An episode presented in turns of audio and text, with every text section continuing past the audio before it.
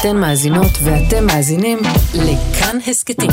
כאן הסכתים, הפודקאסטים של תאגיד השידור הישראלי.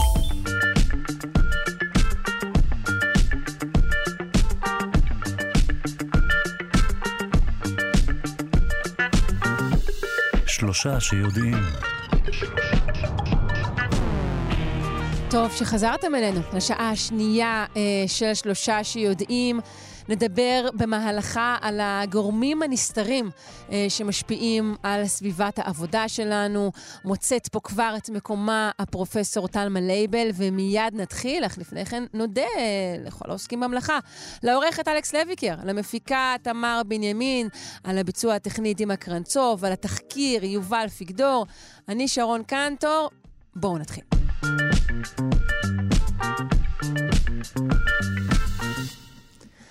לפני הפגישה עם uh, פרופסור uh, טלמה לייבל, uh, שמתחילה ממש בקרוב, חשבתי טוב טוב מה אני אלבש, וגם הצטערתי שאין לנו חלון באולפן. קיוויתי שהיא תשתה משקה חם, ודאגתי שהטמפרטורה כאן תהיה מדויקת. כל זה לא בגלל שאני נשמה טהורה, אלא בגלל שכל הדברים האלו משנים את ההתרשמות, את החוויה ואת היעילות שלנו אה, בעולם העבודה. נגיד שלום לפרופסור אה, טלמה לייבל, שלום. שלום, ותודה שהזמנתם אותי. אה, שמחים מאוד שאת כאן. אה, נגיד שוב שאת אה, פרופסור אמריטוס מבית ספר למדעי הפסיכולוגיה באוניברסיטת תל אביב, ומחברת הספרים כוס הקפה שגרמה לי להתאהב, ומה שעובד, שזהו אה, ספרך האחרון שבו נתרכז בעיקר, נכון? נכון מאוד. אה, ראשית, רציתי לשאול אותך, בעצם באיזה תחום אקדמי אנחנו נמצאות? Uh, הנושא, בעיקר של הספר הראשון, אבל חלק מהספר שלי נקרא בשפה המקצועית Embodied Cognition, שזה בעצם הקשר בין החוויות הגופניות שכתוצאה מהסביבה, או, לא רק מהסביבה, uh, על ההחלטות שלנו, על השיפוטים שלנו ועל ההתנהגות שלנו, הרבה פעמים מבלי שאנחנו מודעים לכך. הייתי שמה את זה בתור פסיכולוגיה חברתית וקוגניטיבית והשילוב ביניהם. זה מתאים לי, זה מתאים בכלל להיסטוריה המחקרית שלי שעשיתי בכל מיני תחומים. תוכלי לפתוח טיפה את, הנקודה הזאת, ההיסטוריה המחקרית שלך? אה, כן, בשמחה. אה, עשיתי דוקטורט, ב- עשיתי, יש לי תואר בקלינית, בפסיכולוגיה קלינית, אה, ואחר כך עשיתי דוקטורט גם באוניברסיטת תל אביב, ואז הייתי ארבע שנים בהרווארד, בפוסט-דוקטורט, ששם התמקדתי הרבה בהתפתחות חברתית והבדלים בין המינים. עשיתי גם אה, עם אה, אה, ג'רי לסר, שהיה, הוא, הוא הקים את Sesame Street, הוא היה, קיבל את הפרסים אה. הזה אז. ואז חזרתי לארץ, ובשני, וקיבלתי מינוי באוניברסיטת תל אביב, ובשנים הראשונות עשיתי הרבה על ג'נדר, על הבדלים בין המינים, על אה, אוריינטציה מינית, כל, כל מיני דברים כאלה. ולפני איזה 15 שנה אה, הרגשתי שמיציתי את זה, ונכנסתי לתחום הזה של embodied cognition וההשפעה של הסביבה, ואני חייבת להגיד שהתלהבתי מזה יותר מאי פעם שהתלהבתי ממשהו. ולכן, כבר הייתי פול פרופסור, אה, רציתי מאוד לעשות, אה, לכתוב ספרים לקהל הרחב. דבר שחלמתי עליו אה, הרבה זמן, ואז כבר היה לי גם את הנושא ש- שמאוד התלהבתי ממנו ושלא כתבו עליו הרבה. ואז כתבתי את הספר הראשון, וההתלהבות ממנו, זה שהוא תורגם ל-15 מדינות, זה שהזמינו אותי בכל העולם, זה היה הפרס כן. שקיבלתי, וזה גם היה כיף לכתוב את זה. נכון. וזה גם בתקופה שבאמת אה, אה, אפשר להגיד שספרים כאלו, שבעצם מאירים לנו את העובדה שאיננו אה, אה, תבוניים ובעלי סוכנות כפי שחשבנו, נכון? זאת, אה, עלי, עלייתם אה, של ספרים כאלו הייתה, אה, אה, קר- קרנם עלתה בכל השנים האלו. אה, עלתה, ובכלל הז'אנר הזה של... כן. אה, אה, שאני חושבת שהוא נורא חשוב, לכתוב לא רק לקהל המקצועי שלך, כלומר, כשאני מפרסמת בז'ורנלים מקצועיים, וזה קשה להכניס לז'ורנלים טובים, זה מהמם. הכי כבוד שיש, אבל קוראים את זה רק האנשים המקצועיים בדרך כלל. ואני חושבת שיש המון אינפורמציה בפסיכולוגיה, כמו בהרבה תחומי מדע אחרים, שנועדו לקהל אינטליגנטי, לא דווקא מהתחום, כן, ושמבוסס על מחקרים. נכון, אבל אני מדברת על זה שיש איזושהי כמיהה בקהל הרחב, כמו שאת אומרת, לשמוע שפחות דברים אולי אה, תלויים אה, בת- בתבוניות שלו, באחריות שלו, ושהרבה מאוד דברים הם באמת אה, תלויי אה, ביולוגיה, תלויי סביבה, דברים כאלו. אני לא בטוחה שיש כמיהה, להפך. אני, אני חושבת שזה כמיהה לדעת את זה, אבל אני חושבת שזה דווקא מרגיז אנשים, כמו שאולי נדבר בהמשך. אנשים כן היו רוצים לחשוב שאם את חושבת עליי דברים טובים או רעים, זה לא בגלל הטמפרטורה בחדר או הצבע של החולצה שלי, אלא בגלל באמת מה שאני.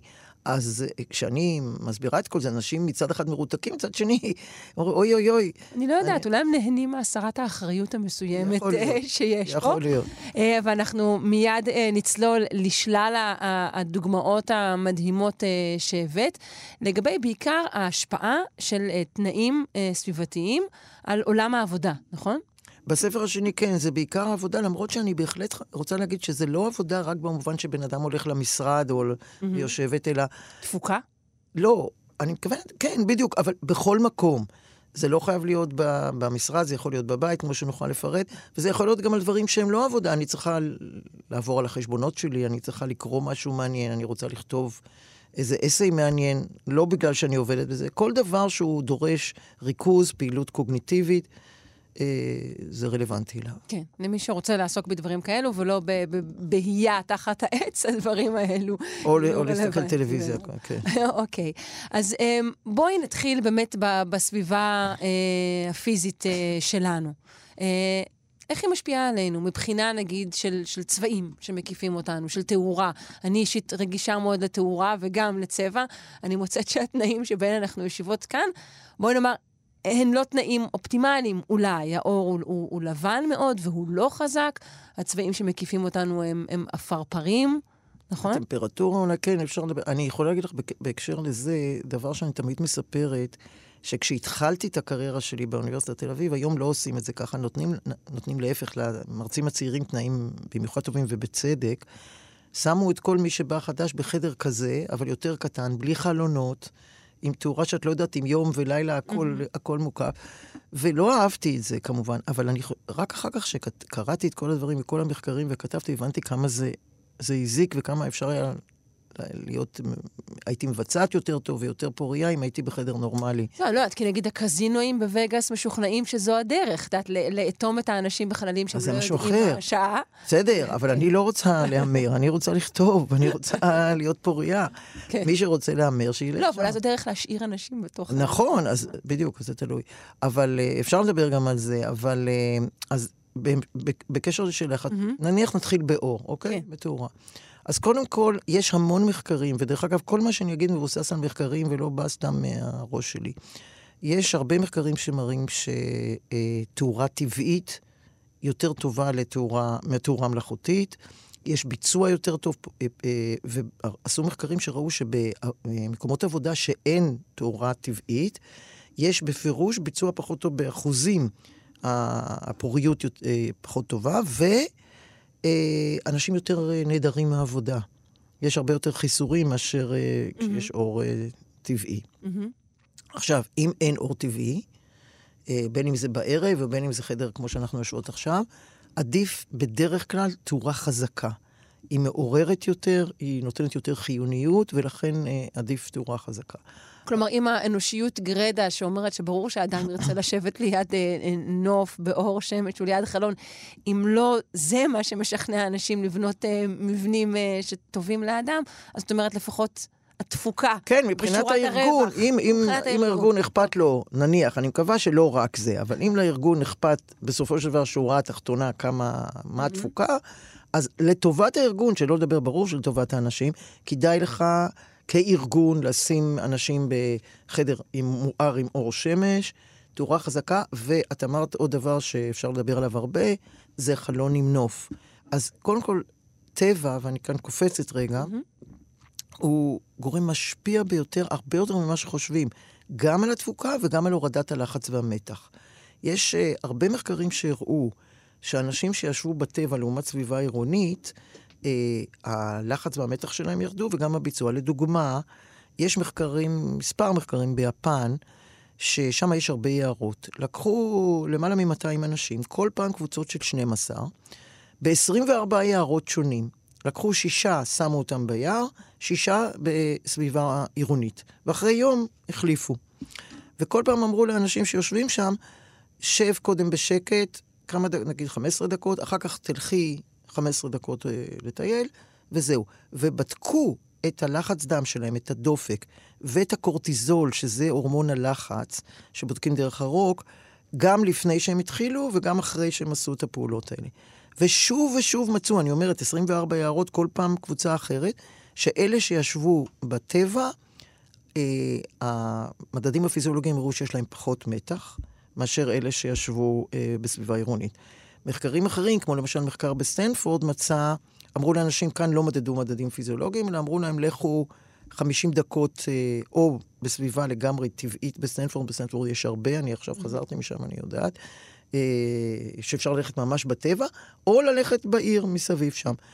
ולפני זה ואחרי זה נתנו להם תפקידים קוגניטיביים, וכשהם חזרו, זאת אומרת, כשהם חזרו אמרו להם, שוב תמשיכו. אלה שהיו בטבע, שהלכו בסביבה הטבעית, ביצעו יותר טוב. וזה רק דוגמאות, יש המון דוגמאות. אז שוב, גם כאן, גם כאן, אם אה, יש לך חלון, כן, אפשר להגיד הרי שאולי אה, אה, הבוסים או המנהיגים, לא אכפת להם נהיה בלחץ או לא, אבל את אומרת... צריך להיות להם מאוד אכפת. כי, עקרונית אנחנו פשוט מספיקים יותר. עובדים טוב יותר. תראי, ברגע שאת עובדת על איזו משימה ואת בלחץ, בוודאי שהתפוקה שלך פחות. עכשיו, זה יכול להיות גם שני דברים, גם בגלל שאת בלחץ וגם בגלל שיש גבול, מה שנקרא אגו דפלישן. באיזשהו רגע, די, את לא יכולה יותר. בשני המקרים, בין אם זה בגלל זה, בגלל, בגלל הדבר השני, או שניהם, העצה שלי היא לעשות הפסקה ולעשות איזושהי אינטראקציה עם הטבע. עכשיו, אם יש לך חלון עם נוף, על הכיפאק, תעמדי ותסתכלי. מהמם. אבל נגיד שאין לך, אפילו יש לך חלון, אבל החלון משקיף על בניין אחר. מהמם. אז מה תעשי? אז שוב אני אומרת, אם יש זמן, תרדי ותלכי, לא יער. יש מחקרים שהראו שגם פארק, מעשה ידי אדם, או גינה קטנה עם פרחים ועצים, עושים את העבודה. אבל נגיד שאין גם את זה. נגיד, אין, יש, אין לי מספיק זמן לנסוע עכשיו עם האוטו ל-20 דקות ל, לים, או, ל, או לאיזה פארק יפה, שאני ממש בסביבה עירונית. שימי אוזניות, תעשי מדיטציה. בדיוק. לא, מדיטציה נכון מאוד, אבל בגלל שאנחנו מדברים על הטבע, שימי אוזניות ותסתכלי, תעשי טיול וירטואלי בטבע במחשב. או תקשיבי לציוץ ציפורים ופכפוך מים במחשב. זה עושה את העבודה, וזה הכל מבוסס על מחקרים. אלו לא בשורות טובות, פרופסור לייבל, זה רק אומר שהם פשוט ישימו לנו טבע במחשבים ויגידו זה מספיק לכם. אה, לא, נח- אבל לעשות הפסקה. אה, אה, כן, אוקיי. בואי נחזור רגע לתאורה, כי זה לא משפיע אך ורק על, ה, על התפוקה והתפקוד הקוגניטיבי, אלא גם, אלא, אלא גם על עוד דברים, נכון? כן, על התנהגויות שאנשים פחות חושבים עליהן. מהמם. למשל, על התנהגות, יש שני דברים שתאורה יכולה להשפיע, יש אולי יותר, אבל שני דברים שאני רוצה לדבר עליהם. אחד, זה ההתנהגות האתית. אה, אז אני לא מדברת שברור שכשיש חושך לגמרי, נניח אז יותר יש תוקפים וגנבים וזה, כי הם חושבים שלא יתפסו אותם. אבל לא על זה אני מדברת. אני מדברת על ניסויים ששמו שתי קבוצות של נבדקים. אחת בחדר עם אור חזק מאוד, נגיד 12 נ- נורות פלורסנט, ואחת אור מעומעם, נגיד 4 נורות פלורסנט. בשני המקרים היה אור, אבל אחד הוא מעומעם, אחד הוא חזק. ובניסוי הספציפי הזה שאני עכשיו מספרת, נתנו להם תפקיד שבו הם, יש מטריצה של uh, מספרים, ואומרים להם, יש לך זמן מוגבל, uh, ת, תמצא כל פעם שני מספרים שיוצאים יחד עשר נגיד. ו, ונותנים להם uh, שקית עם כסף, והם יכולים כל פעם לקחת לעצמם, אם הם עשו נכון, איזשהו סכום נגיד. עכשיו, הם בטוחים במאה אחוז שאין שום דרך למצוא אם הם שיקרו או לא. כי הם לא צריכים לתת חזרה את הזה. אבל יש דרך, ואני לא אפרט אותה, יש דרך, וזה איך שעושים מחקרי שקר, אפשר למצוא אם הם שיקרו או לא. ומצאו שאלה שישבו באור אה, מעומעם, שיקרו יותר אה, מאשר אלה שישבו באור חזק, למרות שבשני המקרים, גם זה לא היה חושך מצרים, וגם בשני המקרים חשבו שלא יתפסו אותם. אבל אני אלך הלאה. אה, התנהגות אתית זה לא רק לשקר, זה גם להיות הוגן. אז עשו כמה מחקרים ששמו, נתנו לאנשים משקפי שמש לקבוצה אחת, וקבוצה שנייה, משקפיים עם זכוכיות אה, שקופות, כלומר, שהם רואים את העולם, קבוצה אחת הרבה יותר כהה, ונתנו להם בכל מיני צורות, יש כמה מחקרים אה, של משחקי אה, פסיכולוגיה, שאחד מקבל כסף, והוא צריך להחליט כמה הוא נותן לשותף השני. כן. והכי הוגן זה כמובן לתת חצי. הכי לא הוגן זה להשאיר את הכל לעצמי, ויש דרגות באמצע. ומצאו שאלה שהיו עם משקפיים כהים הרבה, היו הרבה פחות הוגנים. כלומר, השאירו יותר כסף לעצמם. ההסבר כנראה הוא שכשאני אני רואה את העולם יותר כהה, אני יותר מרגישה מאוימת עצמאית, אולי. לא, גם יכול להיות מאוימת, גם אולי עצמאית ולא קשורה לאחרים, אני לא צריכה לתת דין וחשבון. זה יוצר איזשהו חיץ כן, בינך לבין האחר. בדיוק. איזשהו חיץ, אני לא... זה, לא, לא, לא חייבת דין וחשבון. כן. עכשיו, בהקשר לדין וחשבון, עוד תופעה של אור, כאשר אה, הרבה פעמים אנחנו נתקלים, אני בטוחה שאת והמאזינים, ואני בטח יודעת את זה, שצריכים להחליט בין משהו שהוא אה, כיפי, למשהו שיהיה לנו יותר תועלת. למשל, מה אני אעשה עכשיו? אני אסתכל על סרט אה, אה, שעושה כיף בנטפליקס, או שאני אעשה איזה documentary שאני אלמד ממנו. או אני אשב עכשיו ואעבוד על עבודה, או נגיד, יאללה, אני אראה עוד אפיזודה וכולו וכולו. אה, או אני אקנה משהו שהוא מכונית ספורט שהיא נורא כיפית, או מכונית שהיא יותר יעילה. פונקציונלית. כן. מהמם. עכשיו, מצאו, ולזה קוראים החלטות הדוניסטיות לעומת החלטות יותר תועלתניות. ומצאו שכאשר יש אור חזק, אנשים יותר נוטים ל- אה, לבחור החלטות תועלתניות מאשר הדוניסטיות. כשהאור יותר עמום, הם יותר הולכים אחרי מאוויי ליבם ובוחרים מה שכיף להם בלי לחשוב. זהו, בדיוק, אני חושבת הצד השני של הדברים, וזה אולי לזכות האפלה והחשיכה, כן. שכעת יותר ברור מדוע תחת חסותן אה, יש גם יותר אה, אומנות וגם יותר אהבה, כי הם יותר... יש גם עוש- יותר יצירתיות. יותר. יצירתיות, זה כי כן, יותר, יותר. עוסק בנסתר, באופן עקרוני. נכון, אה, כל הכבוד, זה בדיוק, כי רציתי להגיד שיש אה, סייג אחד, שדווקא לפעמים באור עמום יש יותר יצירתיות, אבל מבחינת, אה, כששואלים אנשים מה אתה רוצה, ו- ואני יודעת הרבה פעמים שבא לי את זה, אבל אני צריכה את זה, אני צריכה מהמם. את בי, ואז כשאור חזק יותר, יש יותר סיכוי שאני אבחר את אז זה. אור הוא ככלל, אפשר להגיד, באיזשהו אופן מעודד קונפורמיות גם? אה, היית אומרת, מרחיקה לכת לשם? אה, אה, כן, יותר לעשות, אה, זה בהחלט נכון, לעשות מה שמצפים ממני, שזה קונפורמיות. ואם את כבר אומרת, אז אני רוצה להגיד עוד דבר על קונפורמיות שהוא מתחבר. עוד דבר שמעורר קונפורמיות שלא היית חושבת, אני חושבת, גם אני לא חשבתי עד שקראתי את המחקרים האלה, זה טמפרטורה. מצאו שבטמפרטורה חמימה יותר, ושוב, אני לא מדברת על חום, זה חדר נעים אבל חמים, לעומת... בתוך גבולות הנעים, אבל גבולות- ברף העליון שלנו. בדיוק, אוקיי. של, של מהמם. החום. לעומת גבולות הנעים בקירור, שהחדר קצת יותר אה, קריר. אנשים שיושבים בחדר יותר חמים, יותר קונפורמיות. לדוגמה, ניסוי אחד, לקחו שתי קבוצות של אנשים, באחת אה, שמו אותם, בקבוצה אחת שמו אותה בחדר קריר יותר, ובקבוצה קבוצה אחת שמו בחדר חמים יותר, כמו שאני אומרת, נעים אבל. ונתנו להם לבחור בין, אה, כל פעם בין שני פריטים, שתי ספות, צריכים לבחור אחת, שני GPS ושני זוגות אופניים. נתנו להם עוד אינפורמציה, נתח השוק של כל דבר. את האופניים האלה יותר קונים מאלה וכולו. מצאו שאלה שישבו, ושאלו מה אתה רוצה כל פעם או מה את רוצה.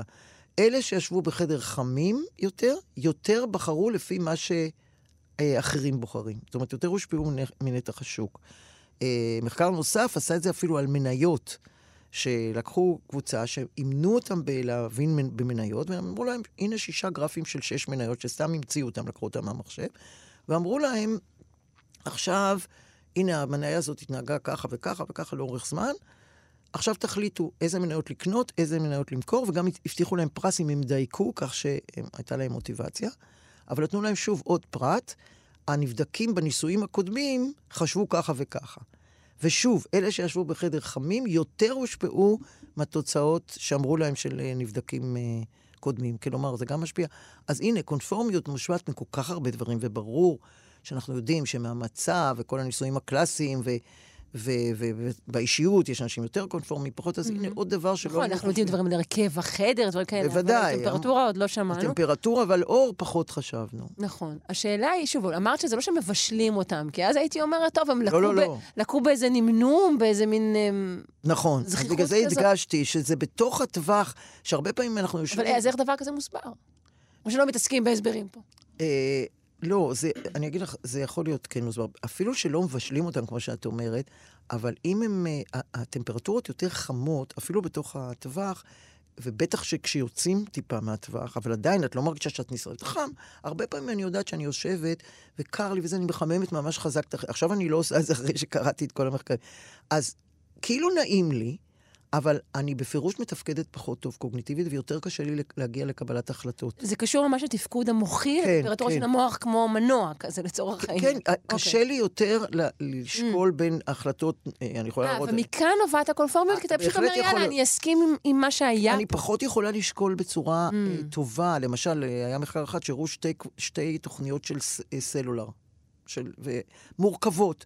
פה זה יותר, את משלמת יותר, אבל את מקבלת פחות. זאת אומרת, את צריכה ממש, את יכולה להגיע לפתרון, אבל את צריכה להתעמק, כן? מה בסוף לבחור? כשישבו בחדר חמים, בחרו פחות טוב, בחרו פחות פעמים את התוכנית שבאמת הכי כדאי, אם את שוקלת, מאשר כשישבו בחדר קריר. כלומר, גם המסקנה מעבר לקונפורמיות, את צריכה להחליט החלטות חשובות, עזבי את הקונפורמיות, להחליט החלטות חשובות, תקררי טיפה את החדר. ובאופן כללי אני רוצה להגיד, בתוך הטווח, כשאת עובדת עבודות קוגניטיביות, לכי תמיד לכיוון הקריר מאשר לכיוון החמים. האם אנחנו יכולים להשליך מכאן אה, דברים על תרבויות שלמות, תרבויות קרות לעומת תרבויות חמות? תראי, זה משהו אחר, זה יש את כל ה, מה שנקרא, אה, שאני, נגיד בשוודיה, בכל המקומות האלה יש הרבה יותר אה, אה, תופעות של דיכאון וכולו, שאומרים שזה בגלל שיש הרבה יותר חושך ויותר קור, וזה, זה. אבל אולי הם גם שקולים יותר, ולוקחים החלטה יותר טובה לגבי ה- לא, הם יושבים, החברה יושבים הסלולרית בתוך, לא, שהם הם צריכים. יושבים, לא, הם יושבים בתוך הח... תראי, ברגע, תשמעי, אני גרתי בארצות הברית, בחוף המזרחי כמה שנים, והיו ימים סופר קרים, שלא הייתי רגילה להם אז שבאתי, לפני הרבה שנים. מאז כבר הייתי הרבה פעמים, אבל בתוך החדר הייתי מתה מחום, יותר מדי חום. Okay. אוקיי. כך שאת לא יכולה להשליך, לא יושבים באמצע השלג ועושים החלטות, אולי עושים בסקי, לאן ללכת, ימינה או שמאלה, שזה גם קרה לי, שעשיתי אולי החלטות לא נכונות ונפלתי. במצבי קיצון אנחנו בטוח מועדים להחלטות לא נכונות, כי כן. אנחנו במצב הישרדותי. בדיוק, אבל אני מדברת בתוך החדר, בתוך הטווח הנורמלי, כן. ובאמת אני עכשיו זוכרת, אני לא יודעת אם זה עד היום. המדעים הם הממוזגים. בדיוק. אני זוכרת בפירוש שהיה לי חם מדי בקור, בבוסטון. היה לי חם מדי בתוך החדרים שהם... עכשיו אני חושבת בגלל המשבר פחות מחממים, אבל חיממו הרבה. אוקיי. מדי. אה, נגיד שוב, אנחנו כאן באולפן עם הפרופסור טלמה לייבל, היא פרופסור אמריטוס מבית ספר למדעי הפסיכולוגיה באוניברסיטת תל אביב. מחברת הספרים כוס הקפה שגרמה לי להתאהב, ומה שעובד, ואנחנו אה, משוחחות על כל מיני גורמים מפתיעים. אה, פיזיולוגיים אה, וסביבתיים שמשפיעים אה, על אה, עולם העבודה, על ההחלטות שלנו, על יחסים שלנו. אה, לא דיברנו מספיק על צבעים, אני חושבת. אין בעיה, אני אוהבת צבעים. אז אה, בוא נתרכז. אתמול, אגב, היה יום הצבע הבינלאומי, את יודעת? אה, לא, דווקא סליחה. כן, ש- יום הצבע הבינלאומי. חבל, פספסתי. צוין אתמול. אז אה, אני אבדוק. ומה היה הצבע הבינלאומי? לא, זה יום שמציין את, את הצבעים באשר הם, חוגג את הצבעים. זה לא. שבוחרים כל פעם צבע וזאת תהיה השנה הסגולה. איזה כיף. אה, זה דווקא יכול להיות נחמד, כולנו נכון. היינו לובשות סגול וכל. אה, דרך אגב, אה, ההשפעה בכלל של צבעים, ראו אותה בכל מיני סרטים, למשל הקוסם מארץ עוץ, שהיא יוצאת ופתאום הכל צבעוני, והסרט, אה, אה, נו, איך קוראים לו? שפתאום פתאום פרח לי השם, שהשני תאומים פתאום עוברים אה, למצב של פעם, שהארץ הכל היא עם טובי מגווייר, את יודעת למה אני מתכוונת? אני מראה את זה בשיעורים שלי, אבל אוקיי. פתאום לא זוכרת את השם של הסרט. אוקיי. אז, אז מה, מה מיוחד שם? שאנשים לא מתרכזים מדי וגם לא מראים רגשות של אהבה גדולה, כי הכל אפור, הכל צבע אכרומטי, ומה שהם מלמדים אותם זה פתאום לראות שהצבעים הם עם רגשות וכו'. אבל בואו נדבר ספציפית על צבעים. הצבע שאני הכי אוהבת לדבר עליו זה אדום. אה, וזה יש לי בס... גם בספר הראשון וגם בספר השני. אה, אדום, יש לו המון אסוציאציות, אבל ב... וכשאני שואלת בהרצאות, אז אומרים לי המון אסוציאציות. אבל שתי אסוציאציות שחוזרות בתרבות המערבית בלבד, זה א', סכנה, השל... שלטי אה, הצורים תמיד באדום, בארץ גם צבע אדום, המילה צבע אדום, היא מראה שעוד מעט חס וחלילה תיפול... כן, פה חטיל על הראש. כן. ו, וסכנה, הכל זה באדום. אז זה אסוציאציה. שזה מושאל מן הטבע. זה מושל גם מהטבע, כן, דם וכולו, אבל, אבל אני אומרת, נגיד, ילד שגדל, ומה הוא לומד? שהדברים שאומרים לו, סטופ, עצור, סכנה, זה באדום. כן. והאסוציאציה השנייה שכולנו יודעים זה תשוקה ואהבה. שאולי גם, גם פה, תשוקה ומיניות, אולי זה גם כן קצת נגזר מנושא הסכנה. בתשוקה אה, לפעמים יש גם אלמנט של סכנה. יכול להיות, כן. תלוי. אפשר, אפשר לעשות תוכנית לחוד על זה. אוקיי. אבל, אה, אז זהו, אז אהבה, זה אני מדברת יותר נגיד בוולנטיין, אז הכל, Mm. הכל אדום וזה. אוקיי. ותשוקה זה, הבמאים של הסרטים Mhm. יודעים את זה, כשהם רוצים להראות טיסה סקסית, הם תמיד יראו כן. משהו אדום. אה, אה, רחוב החלונות האדומים, חווה נתנה את התפוח האדום לפתות וכולו וכולו. כן. אז זה שתי אסוציאציות. אני נודדת לקוקה קולה ולסנטה קלאוס, שהם דווקא בדיוק במקום אחר מנסים לשדר איזו משפחתיות זהו, זה יכול ומסחריות. להיות שעוד, אבל... אבל טוב, צבע זה- אדום זה צבע אבל חזק. אדום זה בפירוש חוזר, זה באמת. אוקיי. אז אני אראה את זה במחקרים, אני עכשיו אגיד. מהמם. אז לדוגמה, נתחיל ב- בסטופ, ב- בסכנה.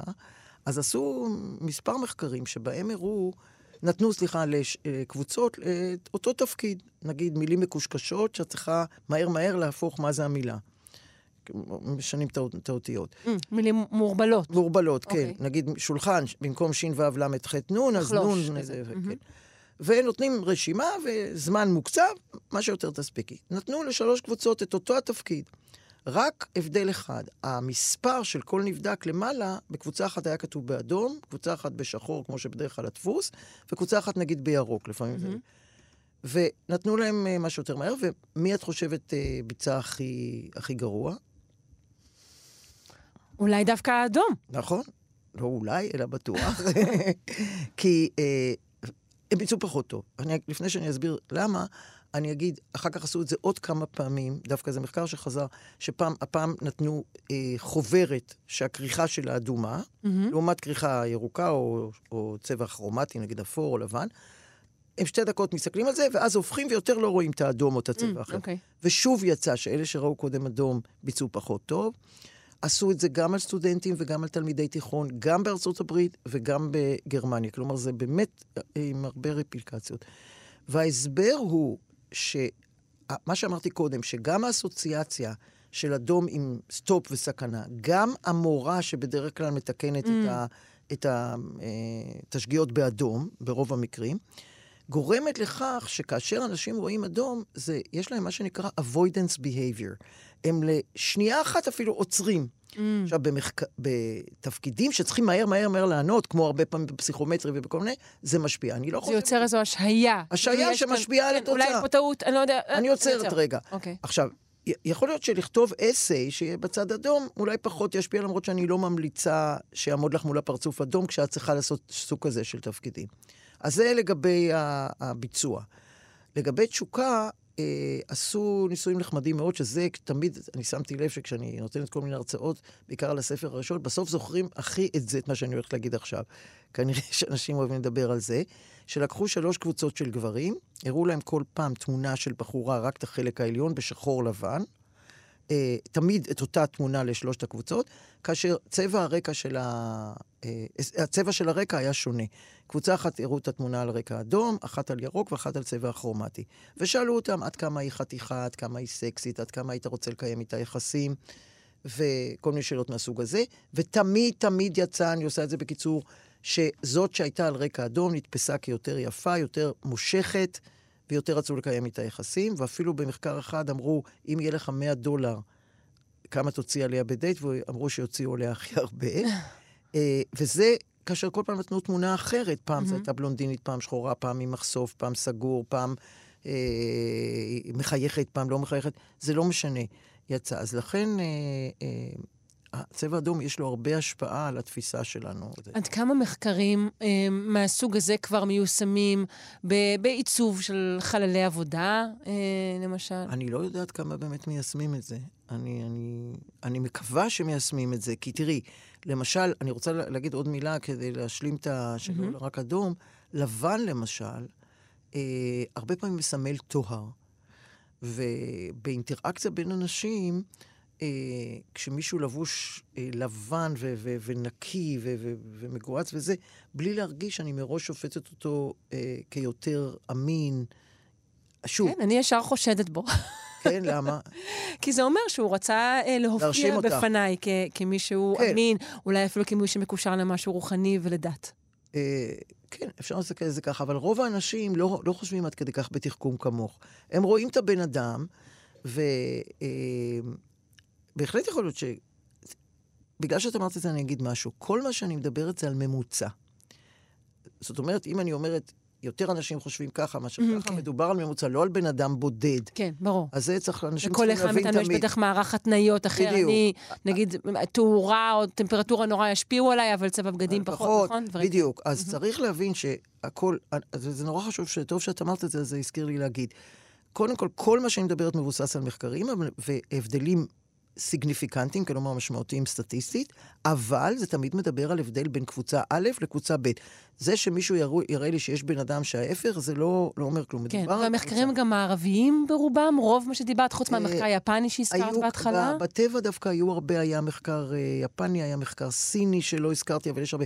אבל הרוב הם נעשו במערב. כי אני מניחה שיש בטח גם הבדלים גדולים בין תרבויות. כן. בכל הדברים האלו, בדיוק שציינו, כל הדברים כן, האלו כן, מאוד אני גם. ציינתי את זה שהאסוציאציות האלה הן כן. מערביות, למשל דווקא בסין אה, אה, כלה לובשת אדום הרבה פעמים, זה לא, ולא לבן, אז כן. נשאר בתרבות הזאת אה, הרגע. אה, זהו, מה... אז אמרנו, אמרנו שאיש מגיע והוא לבוש לבן, ואז אז שם אה, אז, לו... אז, אבל, כן, לעומת שחור, אבל שוב, למשל שחור, זה תלוי שוב בקונטקסט, מה שדיברנו גם לפני התחלת השידור, לגמרי תלוי בקונטקסט. שחור יכול להיות מאוד אלגנטי, נכון? ואני שמלה שחורה קטנה, הקטנה, שידועה שתמיד תהיה בסדר לכל בדיוק, אירוע. תמיד תהיה בסדר, לי יש כמה בארון, וגבר שנניח הוא מנצח, או בתזמורת שלושים שחור, זה לא באסוציאציה של דבר רע, אבל באסוציאציות אחרות, זה גם אפילו צנוע אולי, אולי הוא הוא לא רוצה להתבלט, הוא רוצה כן. להיבלע, כי הוא לא המרכז פה בעצם. יכול להיות. בהחלט, נכון. לעומת זאת, בקונטקסטים מסוימים, שחור אה, כן מראה על משהו יותר רע. למשל, מצאו, אה, מחקר אחד מצא שכשהיו צריכים לשפוט אה, בסרטונים אה, שחקנים, אם הם יותר תוקפנים או פחות, ב- במשחק כדורגל או משחקי ספורט, אה, אם הם, אם הם לבשו שחור, הם נתפסו כיותר תוקפנים מאשר אם הם לבשו צבעים אחרים. כלומר, זה תלוי בקונטקסט. כן, וזה עוד לפני שהגענו להנחות לגבי צבע עור של אנשים, שבטח נכנס כאן אה, זהו, יש גם כאן כן הרבה, ב- כן, כן. ברבדים. לכן שחור, כן, שחור הוא הרבה יותר אה, טעון ומורכב לדבר עליו. כן. יש המון מחקרים שמראים שאת אותה תנועה שיעשה מישהו שחור או לבן, יפרשו כתוקפנית אם הוא שחור. כן. בואי נגיע לידידו הטוב ביותר של האדם? לא הכלב, כלב? אלא הטלפון. אה, אני דווקא אוהבת כלבים, אבל דווקא על זה לא נדבר היום. לא. למרות שאני בטוחה שיש מחקרים שמראים שהבאה של חיות מחמד למשרד עושה לכולם מצב רוח טוב, ואולי גם התפוקה עולה. בהחלט יכול להיות. יש כן. סיכוי כזה. אבל רציתי לדבר אה, על טלפון. והנוכחות שלו אה, בסביבת העבודה שלנו. כן, אז אה, את הדברים הטובים של הטלפון אולי לא שווה לבזבז זמן לחזור, כולנו יודעים, אני אגיד בשני משפטים פשוט, שהטלפון באמת עוזר לנו אה, לעבוד ממקומות שונים, לקבל מיד אה, אינפורמציה, לענות, ל- לקבל צל- צילומים של דברים, אני מדברת לא רק על הכיף, אלא דברים של עבודה, אה, מסמכים, לקרוא, אני עושה את זה כל הזמן.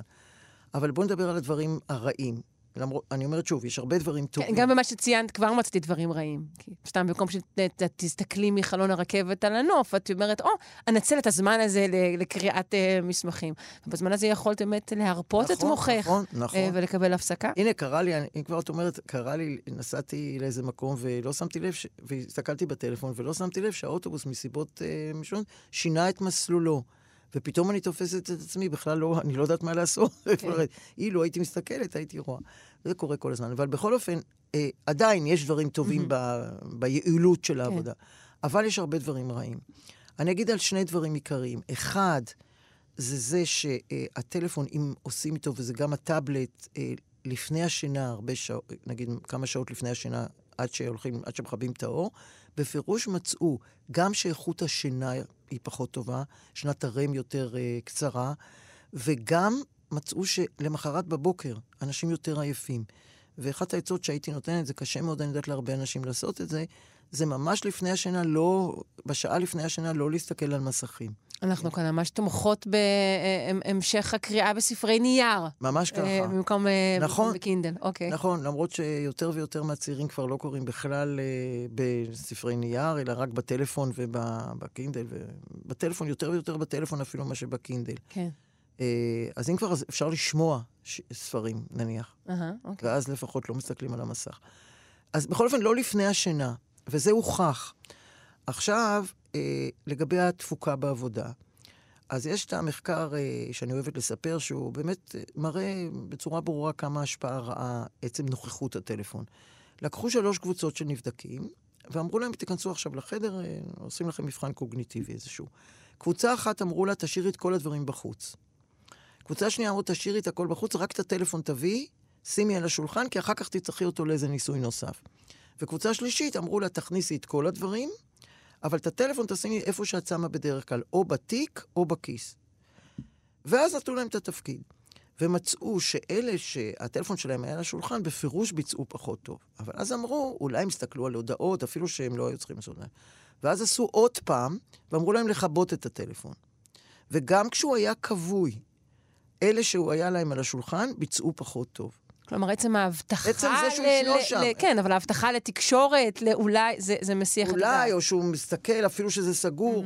אה, היה עוד ניסוי, אה, שאפילו עוד יותר ש- שואלים את השאלה, שנסיינית באה ל... ל... נתנה להם גם כן תפקיד קוגניטיבית, ואז היא כאילו בלי כוונה שמה כל פעם על נבדק אחד את הטלפון שלה. מהמם. ובשולחן אחר היא שמה למישהו את העט שלה. ואחר כך היא כאילו שכחה, ונתנה להם את התפקיד.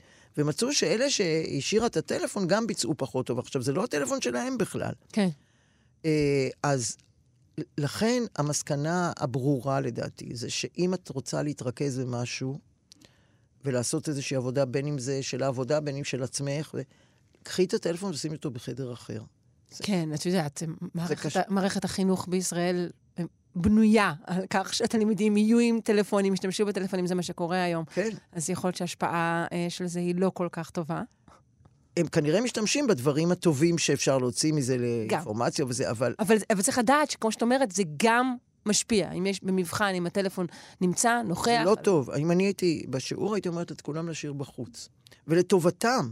מהמם. כי אליי הם רוצים להציץ ולדעת את התשובות, אבל uh, זה, זה בפירוש מפריע, זה בפירוש מפריע, ולכן המסקנה שאני אומרת גם בבית ספר וגם בעבודה, בכל מקום, להשאיר אותו בחוץ בזמן שאת אה, צריכה להתרכז במשהו, ואת לא מחפשת אינפורמציה בטלפון. נזכיר שאנחנו עם פרופסור טלמה לייבל. היא פרופסור אמריטוס מבית הספר למדעי הפסיכולוגיה באוניברסיטת תל אביב, מחברת הספרים כוס הקפה שגרמה לי להתאהב ומה שעובד.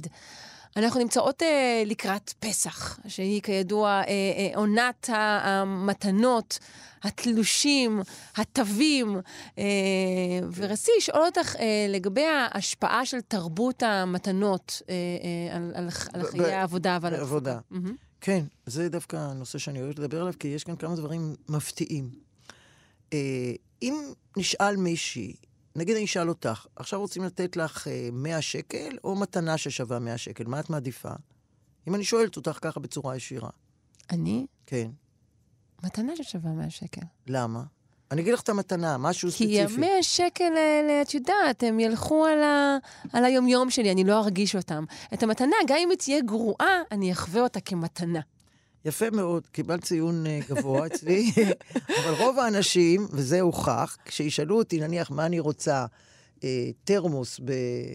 סתם אני אומרת, 50 שקל, או 50 שקל ביד, אני, התשובה הרציונלית צריכה להיות 50 שקל. למה?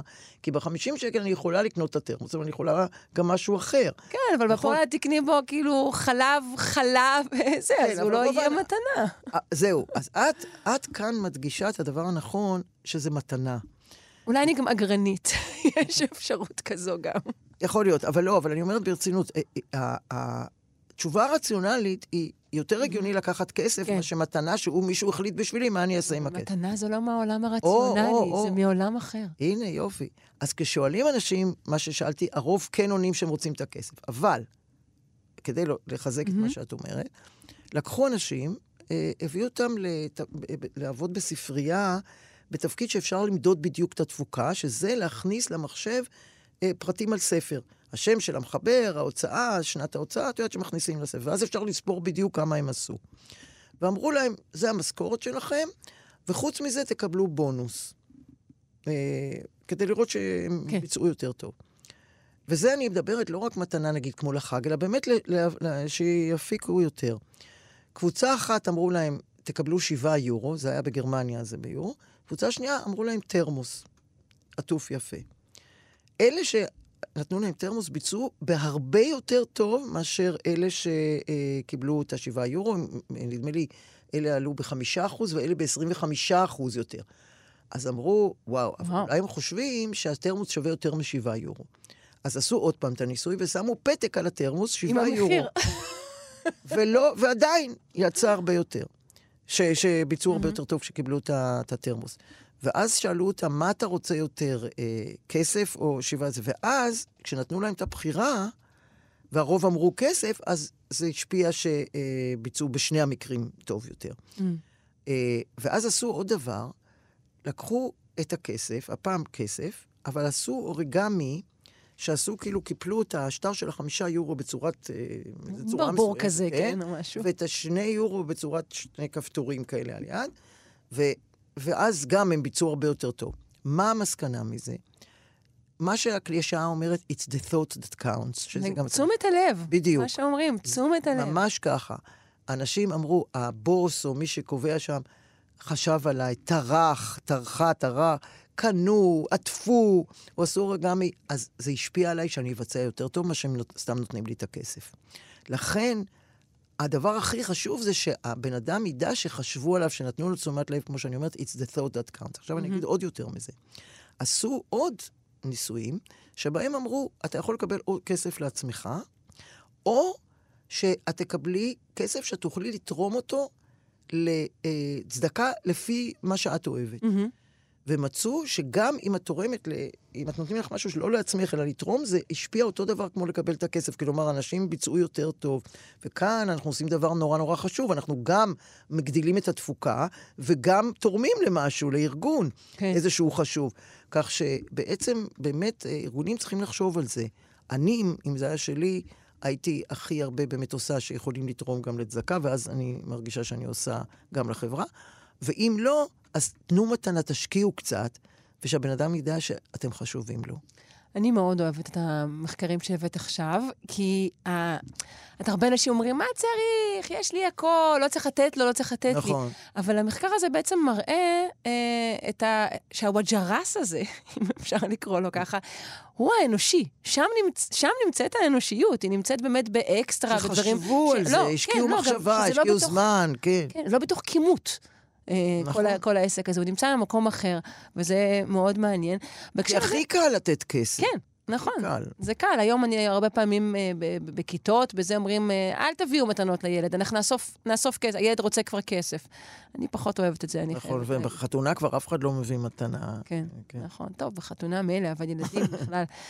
אה, עד כמה כל הדברים האלה בעצם אומרים שאנחנו אנחנו, אנחנו ברי תכנות. בעצם מי שחולש על כל הידע אה, שהבאת עכשיו, ועל כל הידע שלא הבאת, כי יש לך עוד הרבה מאוד אה, אה, מחקרים שלא הגענו אליהם, בעצם זה אומר שאפשר לעשות עלינו אין ספור מניפולציות. נכון. מי שבאמת אה, חולש על הידע הזה. אה, בהחלט כן. אה, אפשר, אה, אנחנו לא דיברנו על לבוש, לא דיברנו על חיקוי, לא דיברנו על המון דברים שאפשר לדבר. וזה נכון שזה אחד הדברים שאותי הלהיבו, ו- ו- ואני חושבת שזה עוזר לדעת אותם, שאנחנו לא אה, רק רציונליים שעושים ו- ושופטים אנשים, גם מה שאנחנו שופטים אנשים אחרים, לא רק לפי מה שבאמת הסיבה שצריכים לחשוב אם מישהו חכם או מוצלח או מתאים לעבודה וכולו, אלא מכל מיני דברים שלא צריכים להשפיע אבל הם משפיעים עלינו. וזה נכון גם להחלטות שלנו והביצוע שלנו וגם לשיפוט שלנו ל- של אחרים. Mm-hmm. אני חושבת שאם אנחנו יודעים את זה, זה מה שבהתחלת השיחה את אמרת, זה אמרתי לך, אני לא יודעת, אנשים לא כל כך אוהבים לשמוע שחשבתי שאת אה, נחמדה רק בגלל שישבת ליד כיסא אדום או משהו, אה, או שהחזקת כוס קפה וכולו. אבל אם אנחנו יודעים את זה, זה עדיין, אני לא יכולה להגיד שזה לא משפיע בכלל, אבל זה פחות משפיע. קודם כל, אם אני מודעת לזה, שדברים מסוימים משפיעים עליי שאני לא רוצה שהם ישפיעו, אני רוצה לשפוט אותך לפי איך שאת, אם אני מודעת לזה, אני יותר יכולה לשלוט בהם. ודבר שני, כל מה שדיברנו, אני יכולה לשלוט על התנאים שלי שאני יושבת. אני יכולה לשלוט על הטמפרטורה, על התאורה, אה, על הלבוש, על, ה... על הרבה דברים שדיברנו עליהם אני יכולה לשלוט, על אם ללכת לטבע אם אני עייפה וכולו. זה דברים שאני יכולה לשלוט. לכן אני חושבת שיש כאן באמת אה, אה, מסקנות ש... שמובילות לשיפור גם הביצוע וגם ה-well-being. ההרגשה הטובה יותר, להוריד את המתח והלחץ. כן, השאלה אם זה לא גורם לנו כל הזמן לחשוב על איך ניתן לשפר, אה, אה, אני איך לא. לשנות. תראי, אני אומרת לך במקום לעצמי, ככה, אתה to let go, המציאות היא כפי שהיא. אני מבינה את השאלה, אבל אני, אני לא חושבת. אני אומרת מעצמי ומהסטודנטים שלי, מאסטרנטים ודוקטורנטים, שבשנים האחרונות עבדנו על זה, והיינו מדברים על זה, זה השפיע עלינו, לא השפיע. זה לא שאני כל הזמן אומרת, אוי אוי אוי, אני חושבת, מה יהיה עכשיו אה, הטמפרטורה, מה זה, אולי חשבה עליי ככה, אולי ככה. אבל אני יותר מודעת לזה, ו- ואני בתור בן אדם שעוסק בזה כל הזמן, אז כאילו זה היה צריך להשפיע עליי הרבה. אני כן חושבת שזה עזר לי. זה, אני יותר מודעת לדברים מסוימים, ואז אני יכולה יותר לכוון שזה יהיה לטובתי. אולי קצת לעשות מניפולציות על אנשים אחרים, זה גם יכול להיות. אה, אבל בגדול זה לא שזה מעסיק אותי כל הזמן, ואני חושבת, אני יותר מודעת לזה, אוקיי. והמודעות הזאת עוזרת לי. הזכרנו אה, הבדלים תרבותיים מן הסתם. עד כמה נמצאו ב, ב, במחקרים שהבאת אה, הבדלים מגדריים? הרי באת ממגדר. כן. נכון? ב- בכל מיני דברים, אני צריכה רגע לארגן את המחשבות, למשל בטמפרטורה. מהמם. אה, כל מי שעובדת יודעת, ואני ישבתי בכל מיני ועדות שאני בין הנשים היחידות שאני קופאת מקור, כי הם מדליקים את המזגן על הכיכר, ואני כבר למדתי שאפילו בקיץ אני מביאה תמיד ז'קט או סוודר בתיק, כי אני קופאת מקור. כן.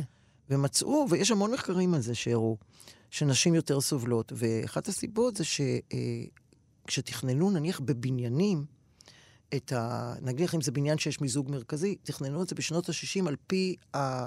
שהרוב היו גברים שעבדו, וגברים גם הגיעו בחליפה לעבודה.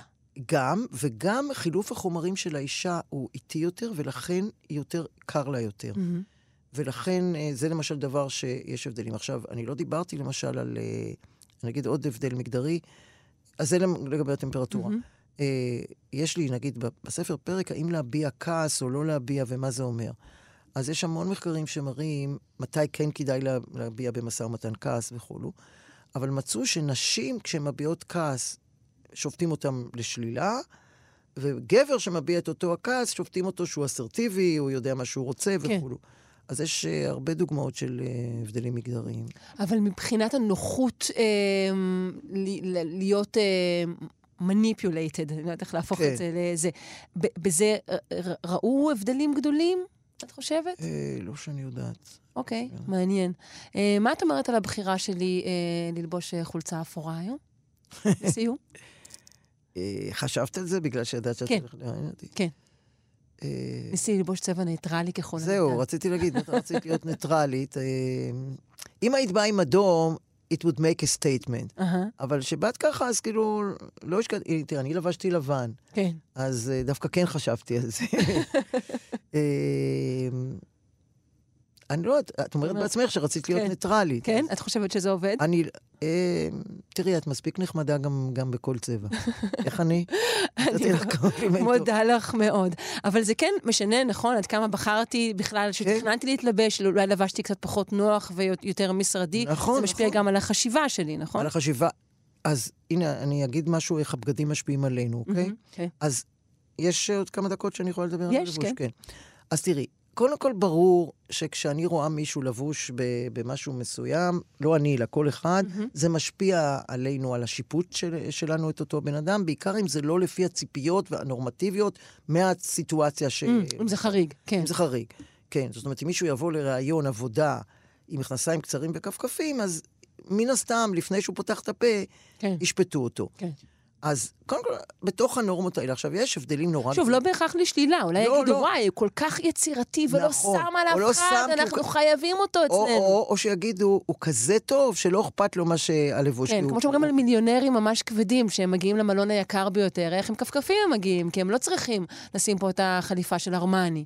את הם יודעת, יודעים יש- שהכסף מדבר. זהו, אז יש, על זה אני, אני אקפוץ רגע, ו- ואני, ואני רוצה לחזור למה שאמרת, אבל בגלל שהזכרת לי, יש מחקר שעשו באיטליה, ששאלו אה, אנשים, גם סתם אנשים שלא עובדים בחנות ומוכרות בחנות, מי יותר יש לה סיכוי שתקנה משהו יקר, אחת שלבושה עם פרווה וזה, או אחת עם, אה, עם אה, טייץ ואת יודעת... אהה.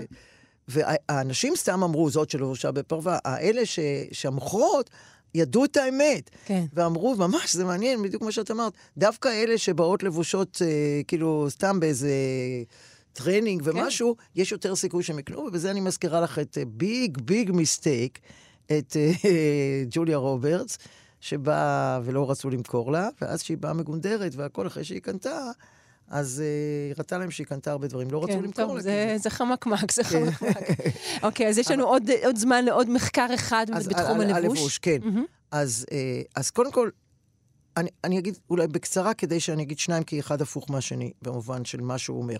הראשון, אני אגיד ש... אה, אה, כשמישהי לא, לובשת משהו על נשים, עכשיו אפרופו הבדלים מהמם. מגדריים, אה, הראו אישה שלובשת יותר חושפני. לעומת אישה שלובשת יותר שמרני. בין, ועשו כמה מחקרים, אחד שהיא מאוד חושפנית יחסית, ואחד שלא, רק עוד כפתור אחת בטוח, והתוצאות יצאו אותו דבר. אם היא מנה... מועמדת לתפקיד ניהול בכיר, אמרו שזאת שלובשת שמרנית תהיה יותר טובה בעבודה, מהמם. מאשר זאת שלובשת חשוף, אפילו אם זה היה רק שני כפתורים כן. פתוחים, או ממש חשוף. זאת אומרת שמחשוף גדול וכולו. אם היא הייתה מועמדת לפקידת קבלה, זה לא הפריע. טוב, זה מעיד על כל כך הרבה בדיוק. תפיסות אז זה אה, רציתי, היה לי חשוב חברתיות להגיד את זה בדיוק. אז תלוי... וגם מעניין מה יהיו תוצאות מחקר כזה בעוד עשר, נכון, עשרים שנה, בהחלט, בהחלט. בישראל או במקומות אחרים, תלוי לאן המקום הזה ילך. נכון מאוד. אז זה אחד שהיה לי חשוב להגיד. והצד השני, לבוש, זה ברור שמשפיע על השיפוט, אבל גם על ההתנהגות שלנו. כלומר, אם אנחנו, ויש מחקר שהראה שנתנו לקבוצה אחת של אנשים חלוק לבן, קבוצה אחת לא נתנו להם חלוק, ונתנו להם תפקיד קוגניטיבי.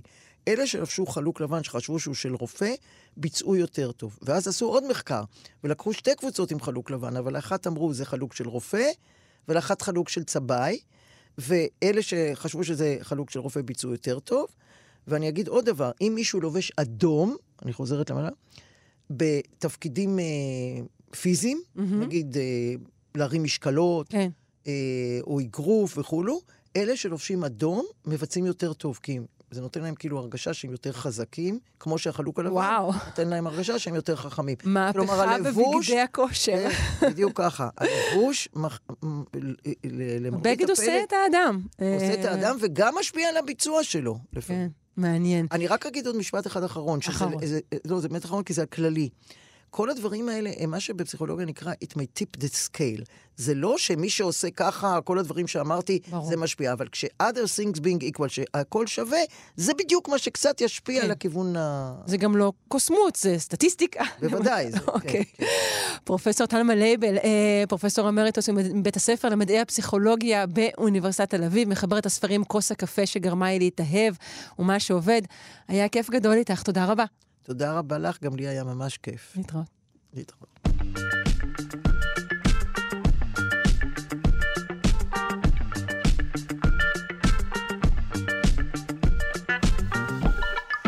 עד כאן שעתיים שלנו, שלושה שיודעים, אני מקווה שנהנתם ושגם למדתם משהו, ואם זה לא הועיל לכם, אז אולי אה, תשכחו אותו.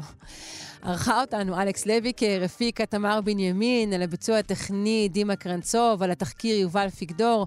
אני שרון קנטור, אה, מזכירה לכם שניתן להאזין לנו גם בשידור החוזר בשעה שמונה בערב, אה, וגם כהסכת, בכל זמן, בכל מקום, בכל יישומון שמתאים לכם. המשך יום נעים.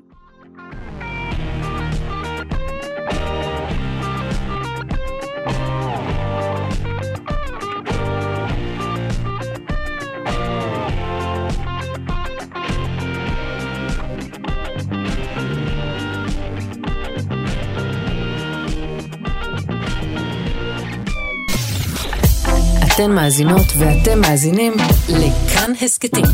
כאן הסכתים, הפודקאסטים של תאגיד השידור הישראלי.